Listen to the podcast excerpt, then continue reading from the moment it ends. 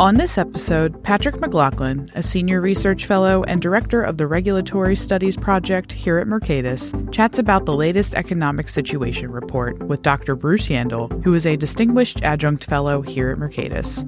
They discuss rising household wealth, interest rates, growing debt, and much more.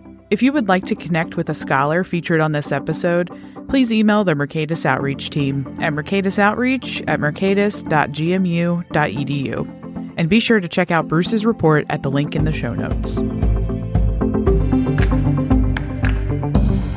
Welcome to the latest episode here. I'm Patrick McLaughlin, and I'm here once again to discuss the latest quarterly economic situation report written by Bruce Yandle, who is also, of course, my guest today. And Bruce, once again, it's my pleasure to be hosting you here today. Delighted to be with you, Patrick. We have just plenty to talk about. we do indeed. As always, I find your quarterly reports interesting. In fact, for me, it's one of my best ways to keep up with a lot of the macroeconomic issues that really everyone should be keeping up with. Let's jump right in. Here we are approaching the end of 2023. Can you summarize what happened during this year's economic roller coaster? Right. I would say if I were looking for one word, key words, two come to mind turbulence and resilience. We heard resilience used a lot in describing our economy, but I think to put a handle on the year, we need to go back a bit to some major thrust shocks that were hitting the U.S. economy as we got to this year, 2023.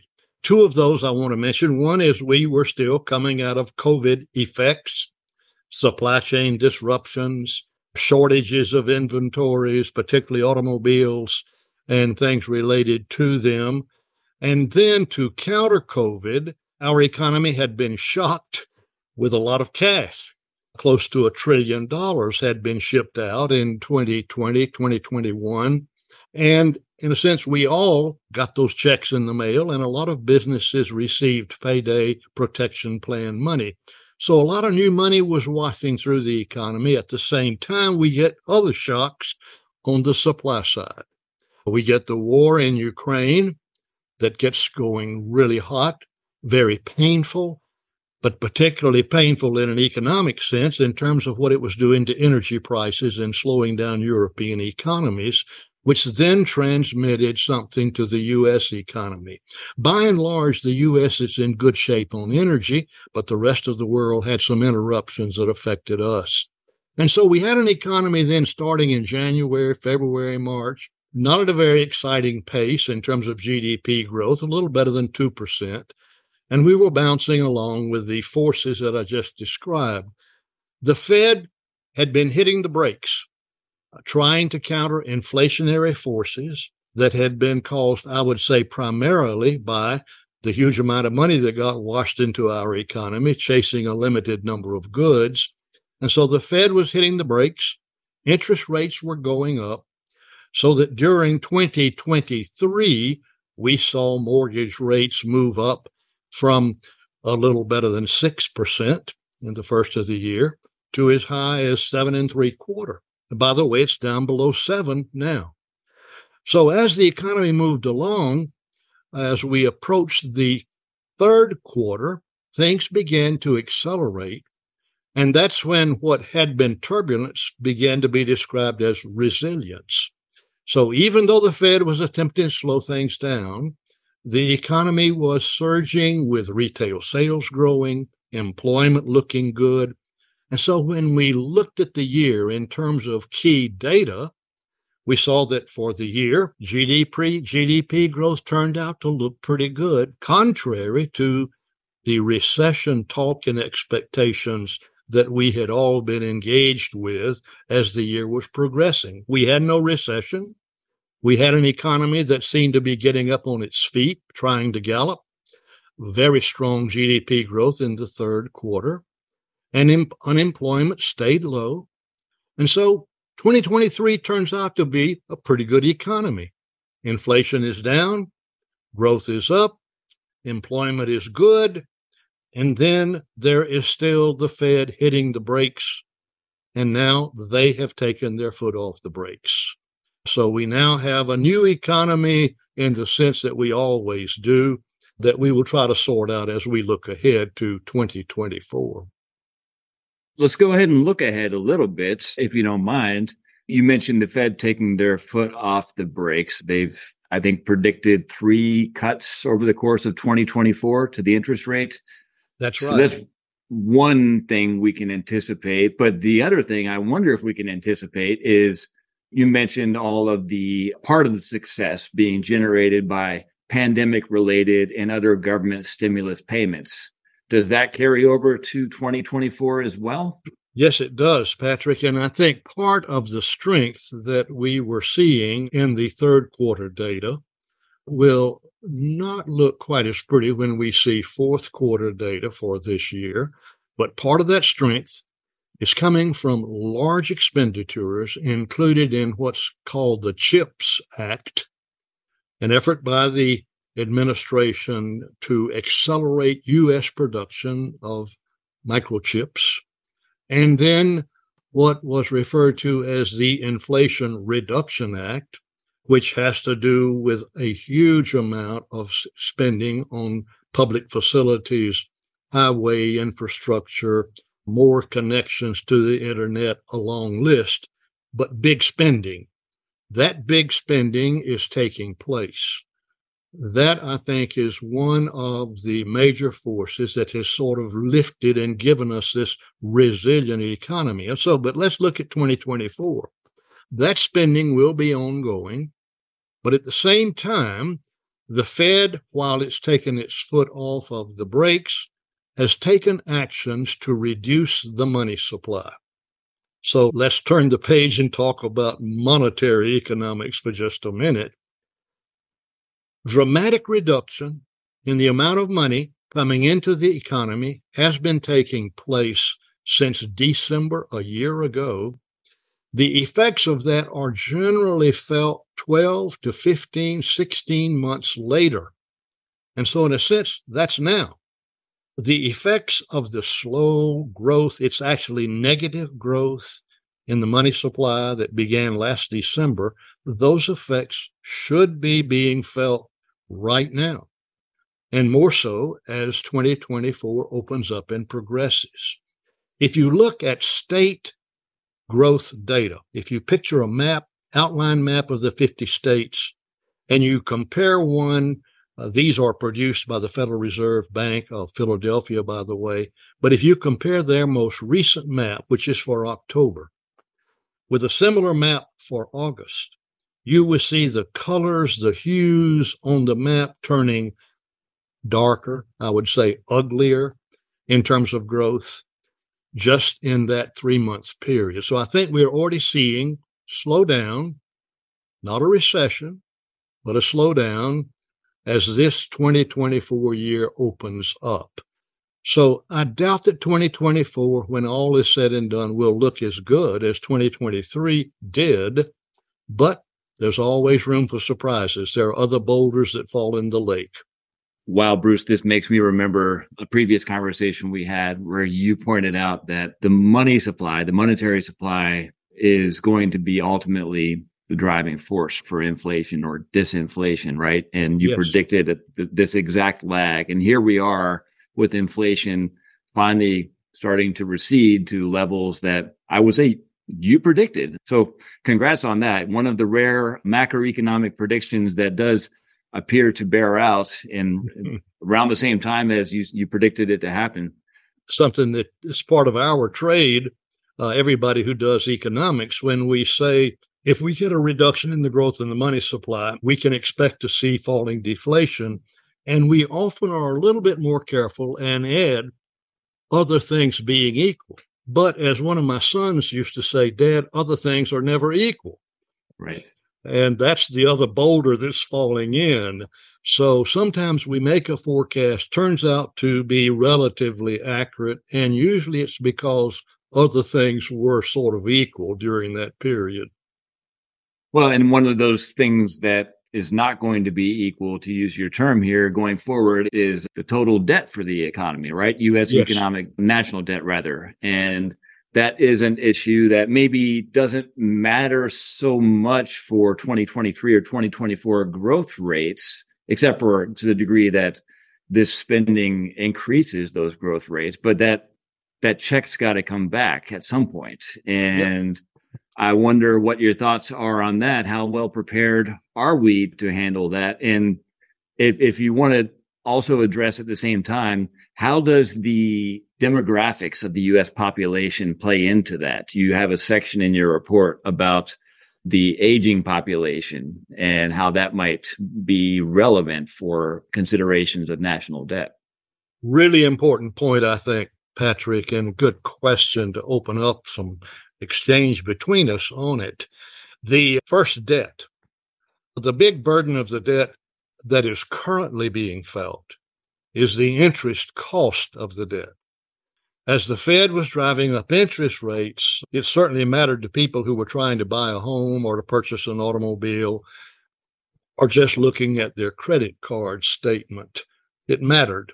And as the number got larger, it mattered a lot. But for most of us, we don't think much about the federal government's debt. It's sort of, well, that's somebody else's. Uh, they're not sending me a notice for me to pay my part. But we do have to pay the interest cost of that debt, and it has risen markedly as interest rates have gone up. That bill has to be paid now.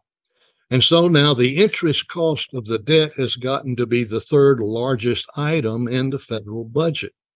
Defense, Social Security, Medicare, interest cost of the debt.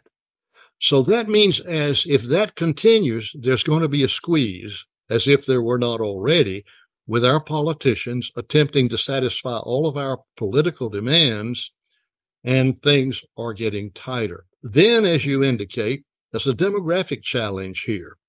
Uh, it's sort of interesting, I think, in the sense that it's made the Fed's job more difficult. About 18% of the U.S. population is over 65. We're about as old as we have ever been as a people.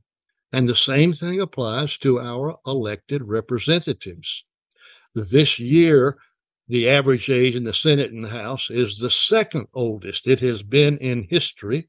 Last year was the oldest. And so we're talking about people who have what we sometimes call a horizon problem. As we get older, there's a tendency for us to focus on things that we hope will happen in our lifetime. And as our lifetime projection becomes more abbreviated, then we're thinking about maybe tomorrow or next year. Let's not talk about 10 years from now. That causes us to be present oriented. Now, let's go to the Fed. They put their foot on the brakes, interest rates go up, but we old folks still want to keep on shopping and we're saying we are okay when the interest rates go up. We like that because that means our savings accounts are throwing off more income. And so, what might be hurting young married couples, high interest rates, for the old folks, hey, this is a bonanza. That segment of the population is so large that it matters. Now we get the politicians and the old folks working together. We can be certain that nobody's going to be messing with Social Security or with Medicare, or most likely with Medicaid.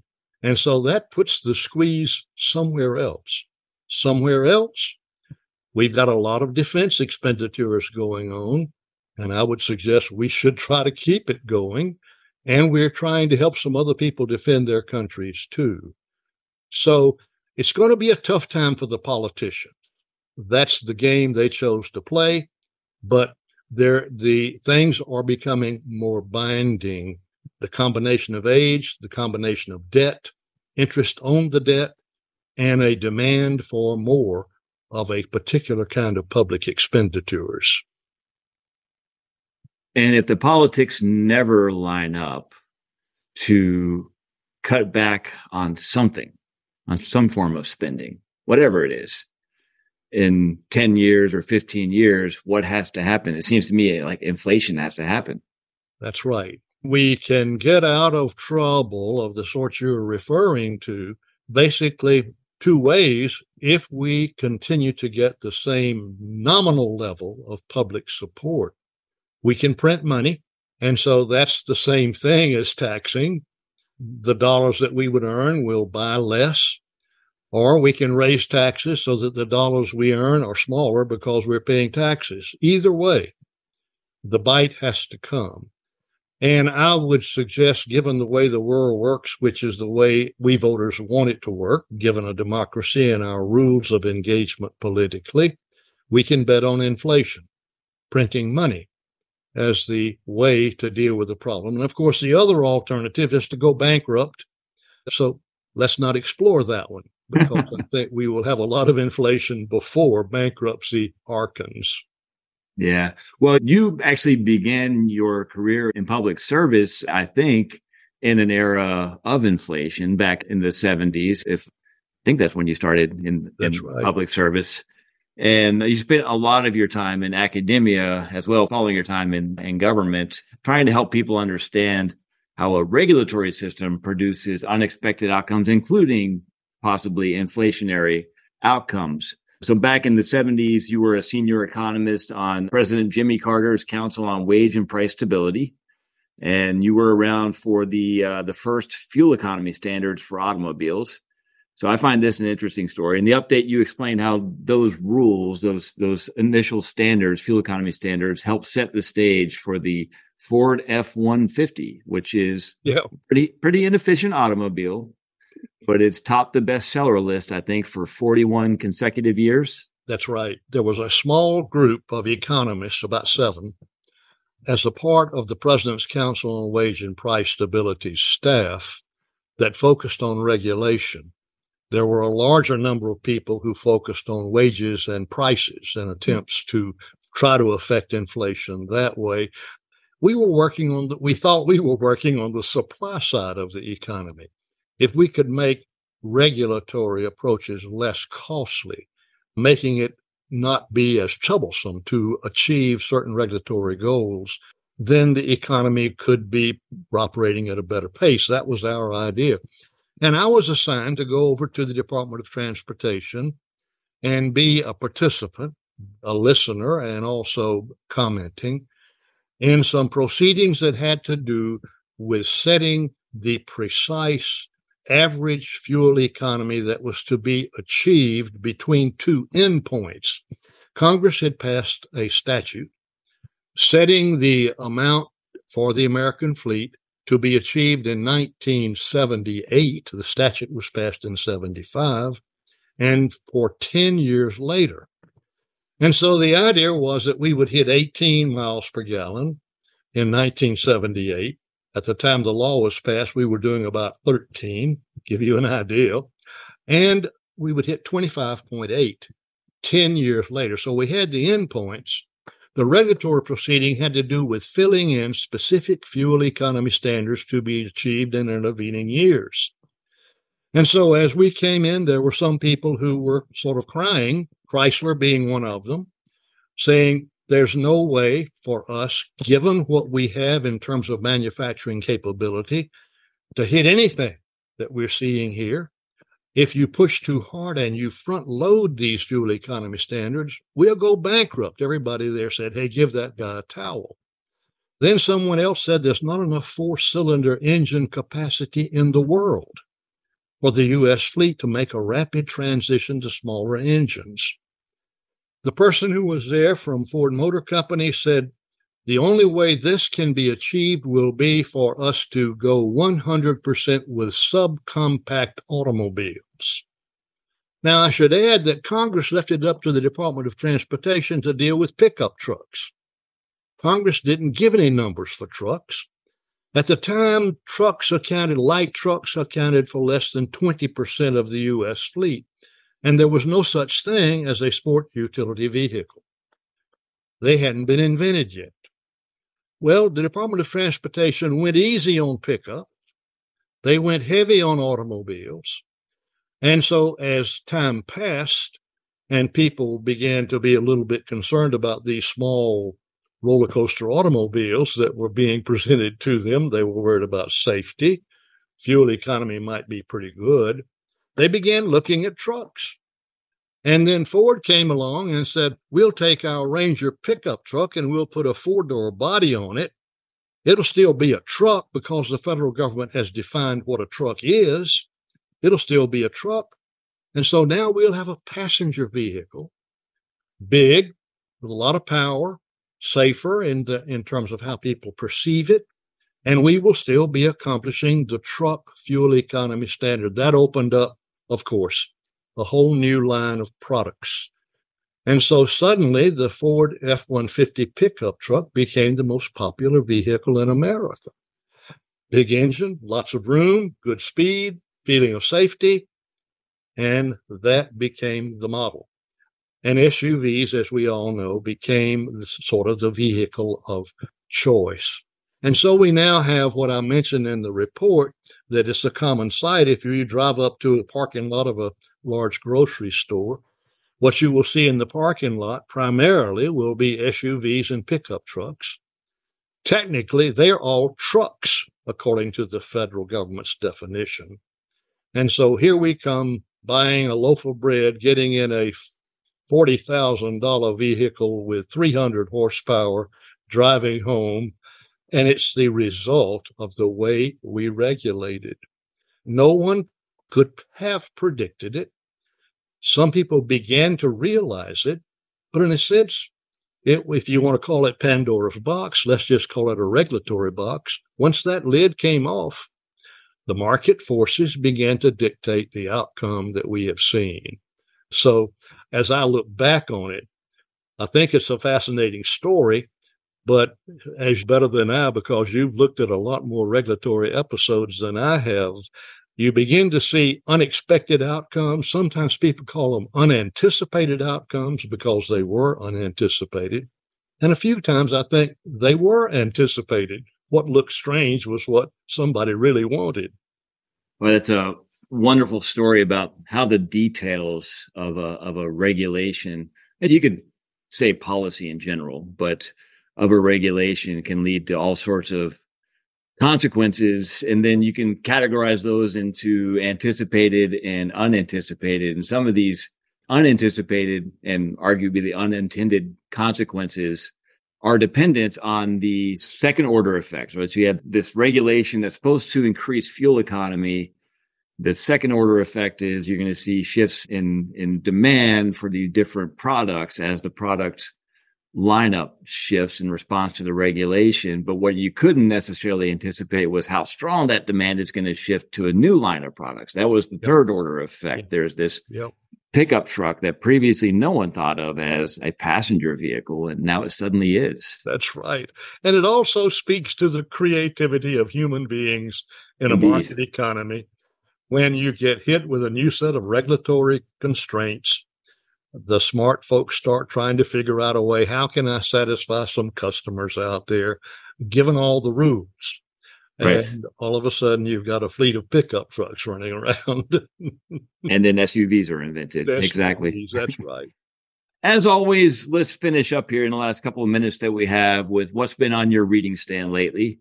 This time it's uh, Swiss psychoanalyst Carl Jung's 1957 book, called The Undiscovered Self. Can you explain why, as you say in the report, this book is short, but the profound issues explored in it are eternal?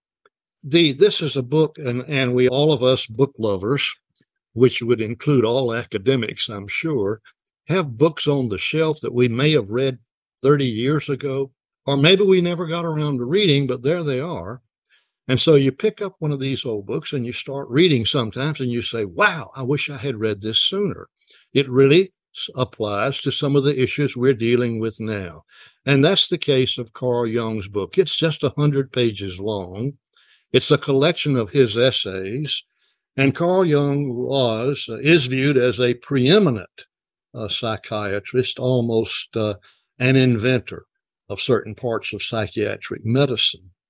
The thing that captured my interest is that Jung is talking about human behavior in a political setting when people begin to get caught up, swept into a activities that lead to new rules, new order in a political setting that they would never do on an individual basis.